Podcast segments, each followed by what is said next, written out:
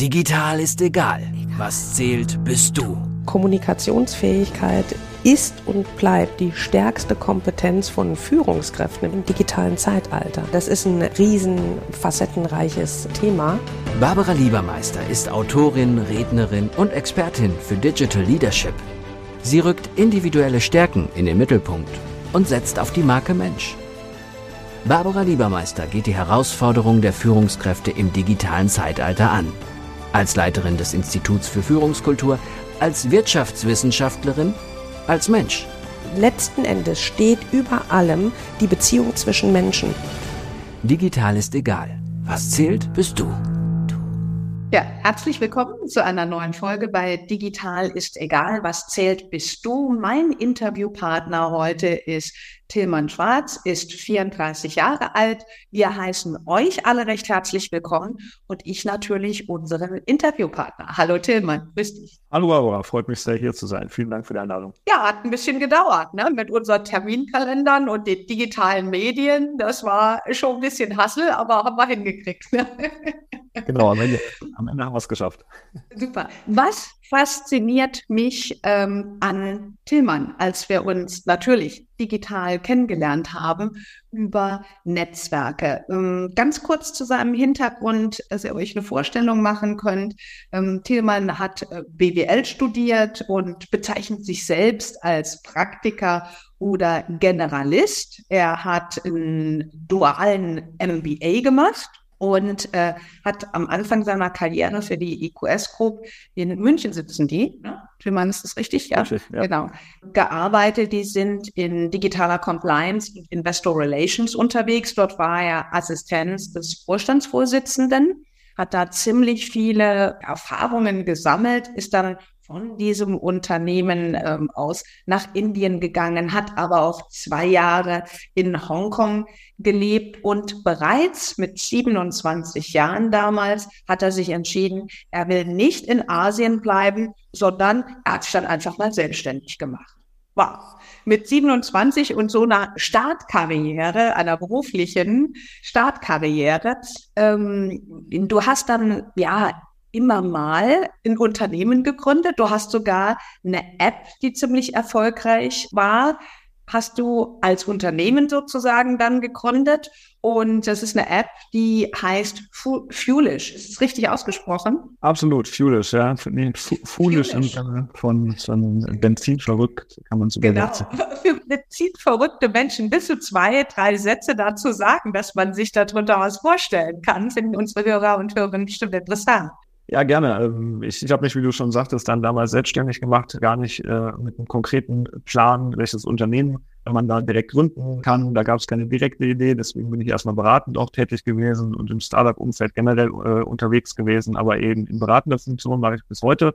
Und Schulisch war dann das, das erste Baby, wie man so schön sagt, kommt auch, äh, auch aus der persönlichen Leidenschaft heraus, für Oldtimers, Motorradfahren, für Sportwagen. Das ist sozusagen eine Special Interest Community, wo man dort äh, zusammenkommen kann und sich dort austauschen kann, aber auch gemeinsam Ausfahrten planen kann. Das ist sozusagen fuelish, äh, daher auch der Name. Wir sind alle ein wenig fuelish, ähm, auch wenn das heute äh, manchmal ein bisschen gefährlich ist, aber es ist ein Hobby wie, wie viele andere auch, die großen Spaß machen. Ja. Okay, ist, fährst du denn selber eigentlich auch Motorrad oder hast du ein Wahnsinnsauto da stehen oder wie ist denn das so bei dir privat?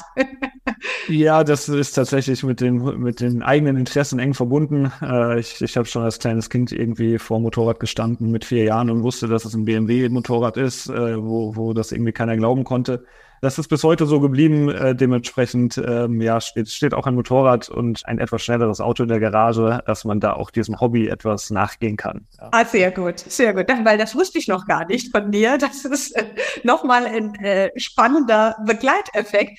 Das ist aber auch nicht der Grund, warum ich mich heute mit dir unterhalte. Was mich total fasziniert hat, war, ähm, dass du da auch super mutig aus meiner Sicht gehandelt hast, so äh, wie Menschen heute mit den Herausforderungen des digitalen Wandels, dieser VUCA-Welt, volatil, ungewiss, komplex und ambigu oder mehrschichtig umgehen sollen. Du hast mit einem Kollegen zusammen oder mit einem Freund sogar zusammen ein Unternehmen gegründet, 2020, nämlich zu Zeiten des Lockdowns, der uns ja alle ereilt hatte, habt ihr euch gesagt, Mensch, Dein Kollege, der kommt aus der Eventbranche, sehr professionell, sehr erfolgreich aufgesetzt und ihr habt eine äh, Unternehmen gegründet, das sagt, Event is coming home. Das heißt, du kannst dir als Unternehmen oder auch als Privatperson, nehme ich an, auch als Privatperson, ja, kannst du dir ein digitales Event bestellen. Das heißt, aus meiner Sicht seid ihr so vorgegangen, hey, beim Markt läuft das und das aktuell nicht oder der Markt hat die und die Schwierigkeiten. Äh, was machen wir da am besten? Wir äh, schaffen eine Problemlösung. Jetzt, äh, wenn ich dieses Thema digitalen Event bestellen, willst du da mal zwei, drei Sätze zu sagen, das etwas ausführen? Wie sieht das denn aus? Weil ich kann ja sagen, ey, Leute, ich mache doch hier einen Zoom-Link. mache ich eine Party mit meinem Team. Was macht ihr denn anders? Gerne, gerne. Ähm, vielleicht in aller Kürze, du hast schon angesprochen, 2020 kam mein tatsächlich bester Freund der Christopher auf mich zu und ähm, ja, erstmal per se im März schon, als der Lockdown kam, ähm, weil er natürlich davon betroffen war als Freelance Event Manager, kam er auf mich zu, spätestens im Sommer und sagte, äh, irgendwo brauchst du eine Lösung für den Winter. Die Firmen werden sich nicht leisten können, ihre ganzen Weihnachtsfeiern nicht stattfinden zu lassen. Das war mal so der, der Ursprung. Das heißt, er kam mit der Idee, dass, dass man doch irgendwie das Thema Events da neu interpretieren muss und, und dass das ja irgendwie online stattfinden wird und dass das irgendwie eine, eine Möglichkeit wäre. Und klar, als bester Freund ist man da sowieso schon über Monate im Austausch, wenn äh, der andere gerade doch sehr stark unter der Krise leidet. Wie gesagt, Freelance Event Manager. Christoph hat einen sehr starken Event-Background. Ich sage immer gerne salopp, äh, er hat keine Scheunenfäten gemacht oder er macht keine Scheunenfäten mehr, sondern er macht hier spannende Dinge wie äh, den, den Gamescom-Auftritt von Nintendo oder andersrum den Nintendo-Auftritt auf der Gamescom oder Porsche in Le Mans oder auch äh, BMW auf der CES in Las Vegas. Also das ist schon, schon High-End, äh, was er da in seiner Karriere machen durfte. Und, und jetzt wolltet ja, ihr euch die Nikolaushüte, Entschuldigung, und jetzt genau. wolltet ihr euch die Nikolaushüte aufziehen oder das Kostüm? Wie ist das?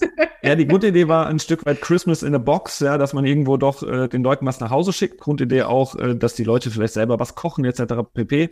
Und äh, am Anfang war ich doch recht skeptisch und am Anfang, klar, hat er mich auch irgendwo äh, da mit involviert, weil er meinen Background kennt, äh, viel im Startup-Umfeld gemacht und, und da auch eine Perspektive drauf. Am Anfang war ich recht skeptisch und zurückhaltend und habe gesagt, naja, klar, das ist irgendwie eine Opportunität, aber irgendwo auch äh, relativ zeitlich begrenzt. Und äh, je länger wir darüber gesprochen haben, äh, desto mehr kamen wir eben auch darauf, naja, das ist jetzt nicht irgendwie Corona-only und, und das hat nichts mit so einem One-Hit-Wonder-Weihnachtsfeier zu tun, wenn man das denn mal richtig betrachtet und auch richtig angeht. Also man muss dann gemeinsam, äh, und da war ich dann definitiv mit an Bord, weil das, das ist dann etwas, was mich reizt, ja, ein, eine Branche, mit der ich erstmal gar nicht so viel am Hut äh, habe oder hatte. Also ich war da dem Eventbereich immer recht fern, aber da ist eine Branche im, im Wandel, im Umbruch und äh, die Erkenntnis auch zu sehen, da ist mehr drin, als jetzt nur Weihnachtsfeiern zu machen. Ähm, wir, wir haben ja hier ja generell Markttrends wie New Work, Flexwork, wie es nicht alles so schön heißt, Remote-Unternehmen, die, die gänzlich remote arbeiten. Da haben wir generelle Markttrends, äh, die auch dieses Thema Events irgendwo befeuern. Und dann sind wir in die Richtung gegangen, okay, es braucht eben auch ein, ein Angebot, eine Plattform, wo ich eben digitale Events einfach bestellen kann. Ja, also mhm. eigentlich etwas, was sich keiner vorstellen kann. Ja. Denn jeder denkt, man braucht eine Eventagentur. Ja. Mhm. Und ähm, wie, gerade wenn man die Historie von deinem Geschäftspartner sich so anguckt, wie professionell muss ich mir das denn vorstellen? Was sind denn alles die Möglichkeiten, die ich tatsächlich bei euch ordern kann? Weil, wie gesagt, kochen tun wir ja alle schon halb digital.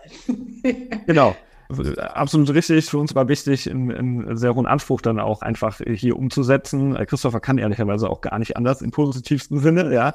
Dementsprechend haben wir gesagt, okay, es ist eben nicht nur ein Zoom-Link oder ein Teams-Link, braucht im Zweifel äh, eine richtige Online-Plattform, äh, wo ich auch einfach Elemente, physische Elemente einer Veranstaltung in den virtuellen Raum transportieren kann. Das ist eigentlich mhm. unser Ansatz. Wir wollen wirklich so gut wie möglich das, was man physisch als Event bezeichnet, irgendwo virtuell rüber retten. Und deswegen ist es nicht nur, man kriegt was zugeschickt. Ja, ich sag mal ganz offen, es gibt auch andere Anbieter, die irgendwie eine Geschenkbox verschicken. Äh, das war nicht der Anspruch und wir wollen auch keine Tüte Chips und Dose Cola verschicken, wie ich das gerne äh, bezeichne, sondern unser Anspruch war, alle äh, physischen Elemente auch virtuell irgendwo abzubilden. Das heißt, es geht bei uns los, wenn man in unseren Bestellprozess geht, dass man bei uns eben nicht diese Tüte Chips kriegt, sondern man kann sich ein Drei-Gänge-Menü konfigurieren. Besser gesagt sogar mhm. zwei, damit die Teilnehmer dann hinterher entscheiden können, möchte ich die vegane Alternative oder die, die, die, das fleischige Menü, ja. Okay. Ähm, das heißt Drei-Gänge-Menü, alles von einem Feinkost-Caterer, von einem Partner von uns, von der Kaiserschote hergestellt,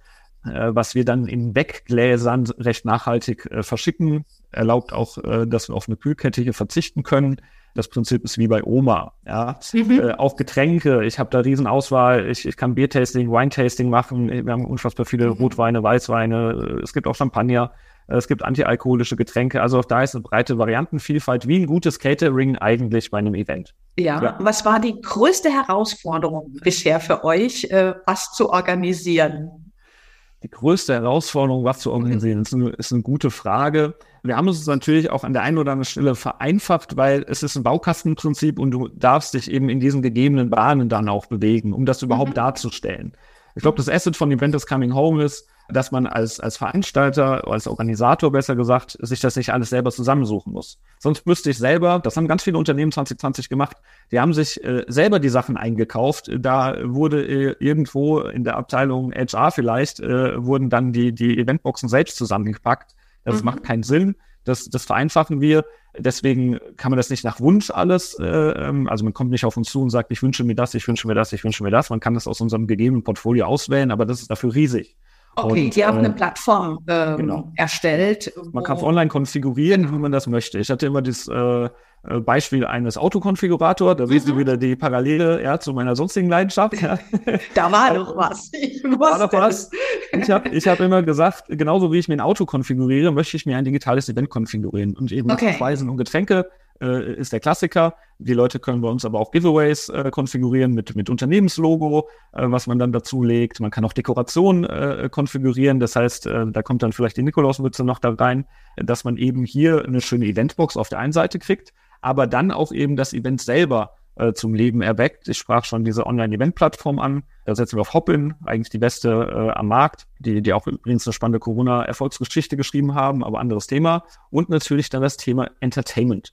Ja, weil es ist ja schön, was zu verschicken, aber wenn dann nichts passiert auf der Online-Event-Plattform, wenn man dann nur vor der Kiste sitzt, wie man so schön sagt, und dann vielleicht äh, Gemeinsam die Speise aufwärmt, ne? mhm. was auch schon schön ist, gar keine Frage, mhm. und was auch sicherlich Spaß macht, wird natürlich jede Veranstaltung dadurch interessant, wenn es auch Programm gibt. Und Klar. da unterstützen wir die Unternehmen auch. Äh, das heißt, du kannst bei uns auch äh, zum Beispiel einen, einen Zauberer buchen, äh, der schon Las Vegas gezaubert hat, deutscher Meister war, der dann eben virtuell zaubert. Du kannst bei uns äh, Musiker buchen, äh, die Live-Auftritte machen. Du kannst aber auch einen Online-Kunstkurs machen. Also mit einer breiten Variantenvielfalt sorgen wir dafür, dass eben ein echtes Event stattfindet und immer da dieser Anspruch, ein, ein echtes Event, zwar virtuell, aber eben ein echtes Event und, und nicht irgendwie ein paar lieblos durch die Gegend verschickte äh, Chipstüten und, und Cola-Dosen. Ja. Okay, ich glaube, das kam jetzt ganz deutlich rüber. Was mich jetzt an der ganzen Sache interessiert, bist ja eher du mit deiner Persönlichkeit und als Unternehmer.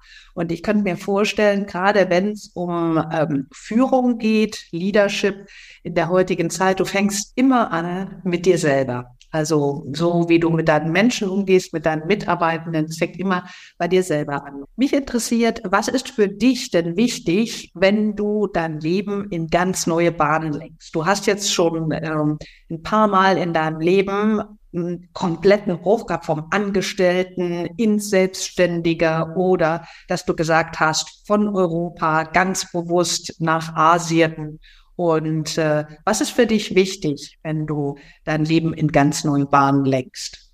Ja, spannende Frage. Äh, wahrscheinlich sehr vielschichtig. Ähm, mhm. wenn, wenn das passiert, ähm, ich glaube, das muss man irgendwo unterscheiden. Der, der Unterschied äh, zwischen dem Angestelltenverhältnis und, und dann seit der Selbstständigkeit.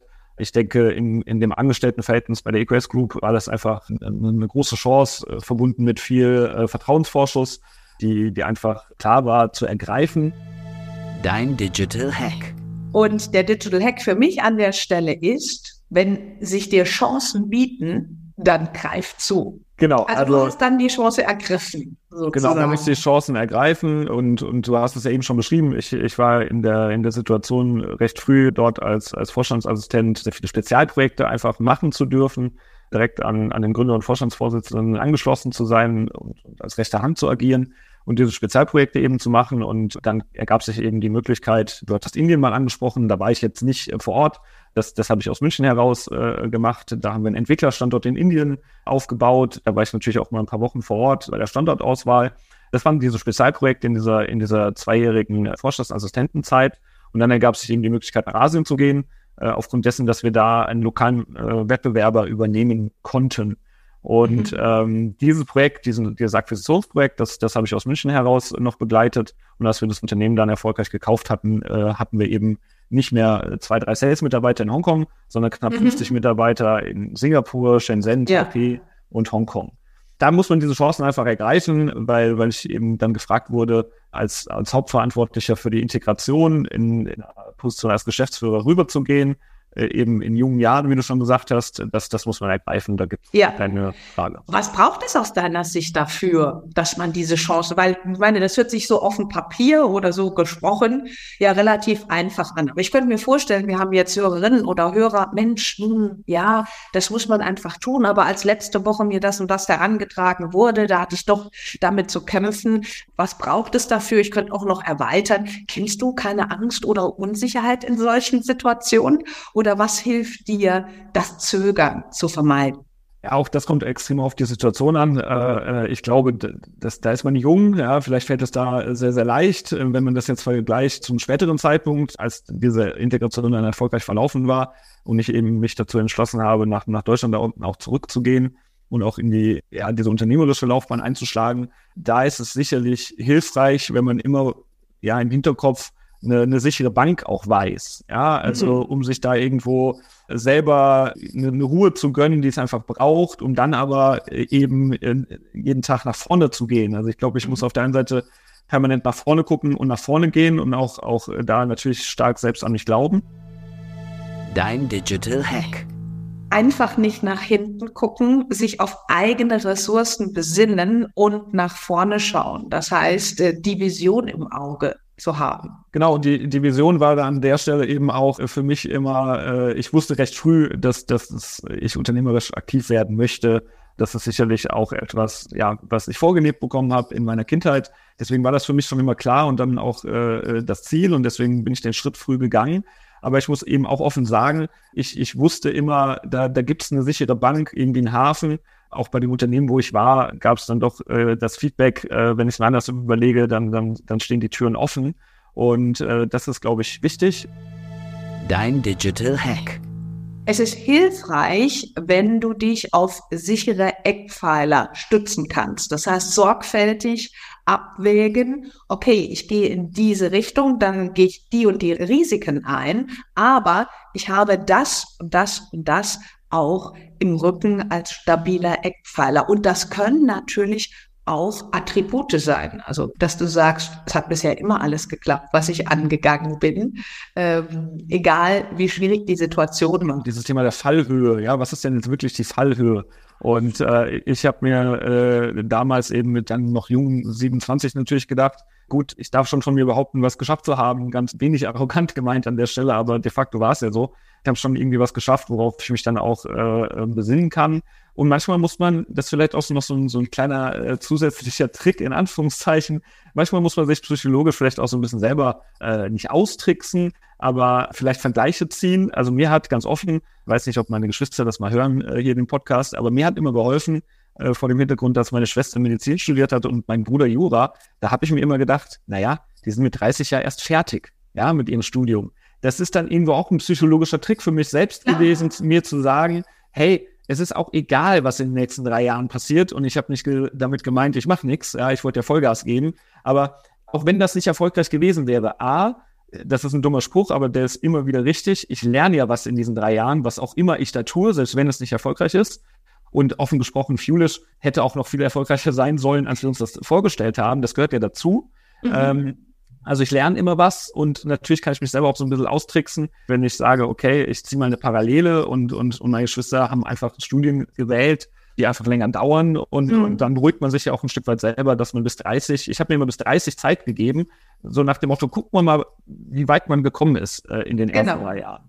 Ach super, mhm. das ist auch noch ein, ein, super Impuls oder oder Tipp. Was mich noch interessieren würde, wäre ähm, jetzt äh, hast du ja das letzte Unternehmen, dieser Event is Coming Home, mit einem Geschäftspartner gegründet. Was ist aus deiner Sicht wichtig oder was sind wichtige Kriterien, die man ähm, besitzen soll, damit ein Unternehmen, das man gemeinsam gründet, erfolgreich wird. Weil man geht ja da auch Höhen und Tiefen durch. Was sollte man da von der Persönlichkeit mitbringen? Ja, ich glaube, äh, das, das betrifft ja dann alle ähm, Mitgründer gleichermaßen. Ich denke, ein komplementäres Gründerteam ist absolut von Vorteil, dass sich einfach die Stärken ergänzen. Das äh, hilft vielleicht nicht unbedingt, äh, wenn, wenn, wenn zwei dann mehr oder weniger irgendwie das Ressort auch äh, besetzen und, und dann irgendwo sich da ins Gehege kommen im Zweifel, dafür aber dann andere äh, Dinge irgendwie blank sind. Ja, deswegen äh, ist, ist der Ansatz mit einem Gründerteam definitiv schon auch meiner Meinung nach immer ein guter und richtiger. Man ist da auch nicht die ganze Zeit in der eigenen Suppe, äh, sage ich mal salopp, äh, unterwegs, ja, dass, dass man keinen hat, womit man da in Sparring gehen kann.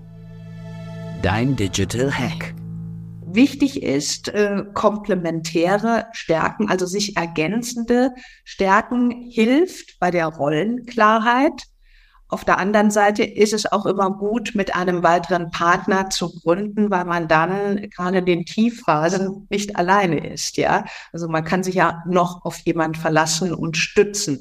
Das kann insbesondere beim ersten Unternehmen hilfreich sein. Ja, und dann äh, lässt sich sicherlich ergänzen, äh, natürlich ist auch die persönliche Ebene da sehr entscheidend und, und dass man sich auch kennt, auch die Stärken und Schwächen kennt, äh, ähm, auch die Charaktere kennt und da auch weiß, worauf man sich einlässt. Ja, ich, ich sehe gerne oftmals den Vergleich, man verbringt mehr Zeit im Leben mit, mit seinem Job als im Zweifel auch mit der Partnerin. Ähm, dementsprechend sollte man sich das eben auch gut überlegen, äh, ob, das, ob das wirklich am Ende alles so, so zusammenpasst. Und äh, da braucht es einfach diese Vertrauensbasis. Da ist es klar, jetzt bei Event is Coming Home ähm, auch ein gewisses Risiko, ganz offen gesprochen, ja. Mhm. Äh, kann man auch mal beleuchten an der Stelle. Äh, ich kenne Christoph über 20 Jahre und wir kennen uns sehr, sehr gut. Und klar will man da auch keine Freundschaft riskieren für, für jetzt ein gemeinsames unternehmerisches Projekt. Aber natürlich haben wir uns äh, äh über so einen langen Zeitraum gut kennengelernt, dass wir wissen, wie der andere tickt, äh, wie der andere da auch agiert. Und da muss man sich verlassen können. Und das ist ja. eben genau der Punkt. Beim Christopher weiß ich, und das wäre so der dritte Punkt, den ich anführen würde, man hat eine gewisse ähnliche Arbeitsethik. Ja, wenn man das fast so bezeichnen darf. Äh, sprich, man ja, geht da ähnlich an die Sachen heran. Man hat da ein gleiches Verständnis, was, was Arbeit bedeutet, was, was Selbstständigkeit mhm. bedeutet, ähm, weil wir haben auch jetzt, Stand heute ja nicht die, die Ausgangssituation, dass wir nur Event des Coming Home machen, sondern er ist jetzt Gott sei Dank auch wieder toll, toll, toll, ja, klopfen auf Holz, wieder in seinem, in seinem Stamm-Freelancer-Geschäft unterwegs. Äh, du hast schon angesprochen, ich mache sehr viel, ja auch weiterhin beratend, OKR-Beratung, wo ich, wo ich Unternehmen helfe, das OKR-Framework einzuführen. Äh, das heißt, da muss man sich auch verlassen können und, und wissen, wann arbeitet der andere und trotzdem auch wissen, der andere arbeitet genauso viel wie, wie man selbst und dass mhm. es da irgendwo nicht zu Missverständnissen kommt, weil ich sitze in München, er sitzt in Bonn. Also wir sind auch hier äh, selbst Vorreiter als Remote Company, wenn man so will. Das wäre, das wäre die nächste Frage, wenn wir hier von Digital Leadership sprechen und ihr habt jetzt gemeinsam ähm, so viele Herausforderungen zu meistern, die ja in Arbeitsteams, die sich nicht seit 20 Jahren kennen, äh, auch der Fall sind. Und du hast schon wichtige Attribute angesprochen, Rollenklarheit, das ist in jedem Team von höchster Erfordernis und so, dass auch jeder die Berechtigung, die eigene Berechtigkeit, die Sinnhaftigkeit im Team erkennt. Und ähm, was ist denn ähm, eure größte Herausforderung? Die anderen Projekte oder dass ihr euch überwiegend, ich schätze jetzt mal zu 95, 99 Prozent nur digital seht? Ja, also ich glaube, die das ist unterschiedlich, was die Herausforderungen sind. Einmal auf der operativen Ebene, einmal auf der äh, Setup-Ebene, wenn man das jetzt mal so ein Stück weit unterscheiden möchte. Klar ist das Setup Remote immer noch äh, eine Herausforderung man redet dann doch äh, oftmals zu viel übers Business, ja. Also es ist ja fast eigentlich auch der Punkt, wo wir mit Event is Coming Home ansetzen, ja. Ich bin großer Verfechter davon, dass ja diese ganze Corona-Pandemie äh, gezeigt hat, dass das äh, Homeoffice oder im Homeoffice arbeiten zu keinem großen Effizienzverlust bei den Unternehmen äh, führt. Also ich habe da auch mit vielen, vielen gesprochen, äh, auch Geschäftsführern, Entscheidern gesprochen. Wie habt ihr das wahrgenommen? Ich glaube, wir, wir sind da nicht irgendwo in, in den Bahnen unterwegs, dass, dass die Leute weniger arbeiten oder weniger performt wird. Manchmal ganz im Gegenteil. Äh, man redet viel weniger auf dem Flur als, als im Office. Ja, also ich glaube, es ist ein hoher Effizienzgewinn, aber es ist ein immer krasser Fokus auf das Business und, und man springt von Meeting zu Meeting. Das ist extrem anstrengend und fordernd. Natürlich geht viel vorwärts, aber da dann bewusst eigentlich den Raum zu schaffen in der Remote-Arbeitswelt, äh, genauso wie, wie vor Ort, den Raum zu schaffen für den Austausch. Ja. Für die Beziehung, die persönliche Ebene. Für die persönliche ja, Ebene, genau. absolut. Das ist immens wichtig. Und ähm, wir wollen das ja auch mit Event is Coming Home erreichen. Ja, es hilft einfach, wenn ich einmal in, im Monat vielleicht auch nur mal ein Bier-Tasting mache. Wir müssen ja auch nicht immer von den riesengroßen Events sprechen. Äh, ich kann ja auch mal eine kleine Aufmerksamkeit machen. Ich kann auch meinem mhm. Team mal was Gutes tun. Ja. Ähm, das macht keiner im Sommer äh, äh, an der Stelle, aber jetzt werden die Nächte wieder länger und äh, da kann ich äh, gut und gerne auch mal mein Team irgendwie äh, remote zusammentrommeln mhm. und wir stellen immer wieder fest, die Leute sitzen ja dann doch viel länger als erwartet gemeinsam vor dem PC, weil es Spaß macht. Also das ist eine Herausforderung auch bei uns, weil das war ja deine Frage, da einfach äh, diesem Austausch auch Raum zu geben. Und natürlich gibt es operative Herausforderungen. Wir, wir sind ja äh, hier sehr, sehr dezentral aufgestellt, auch mit vielen Partnern aufgestellt.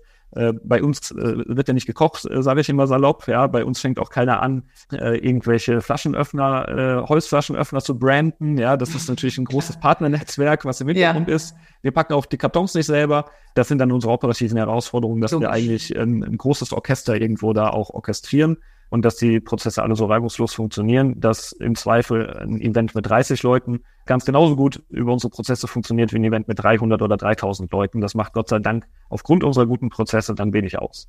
Super. Ja, ganz herzlichen Dank für die vielen Impulse heute und äh, dass wir Einblick haben durften auf äh, nicht nur deinen Lebenslauf, sondern deine Stationen und deine Denke.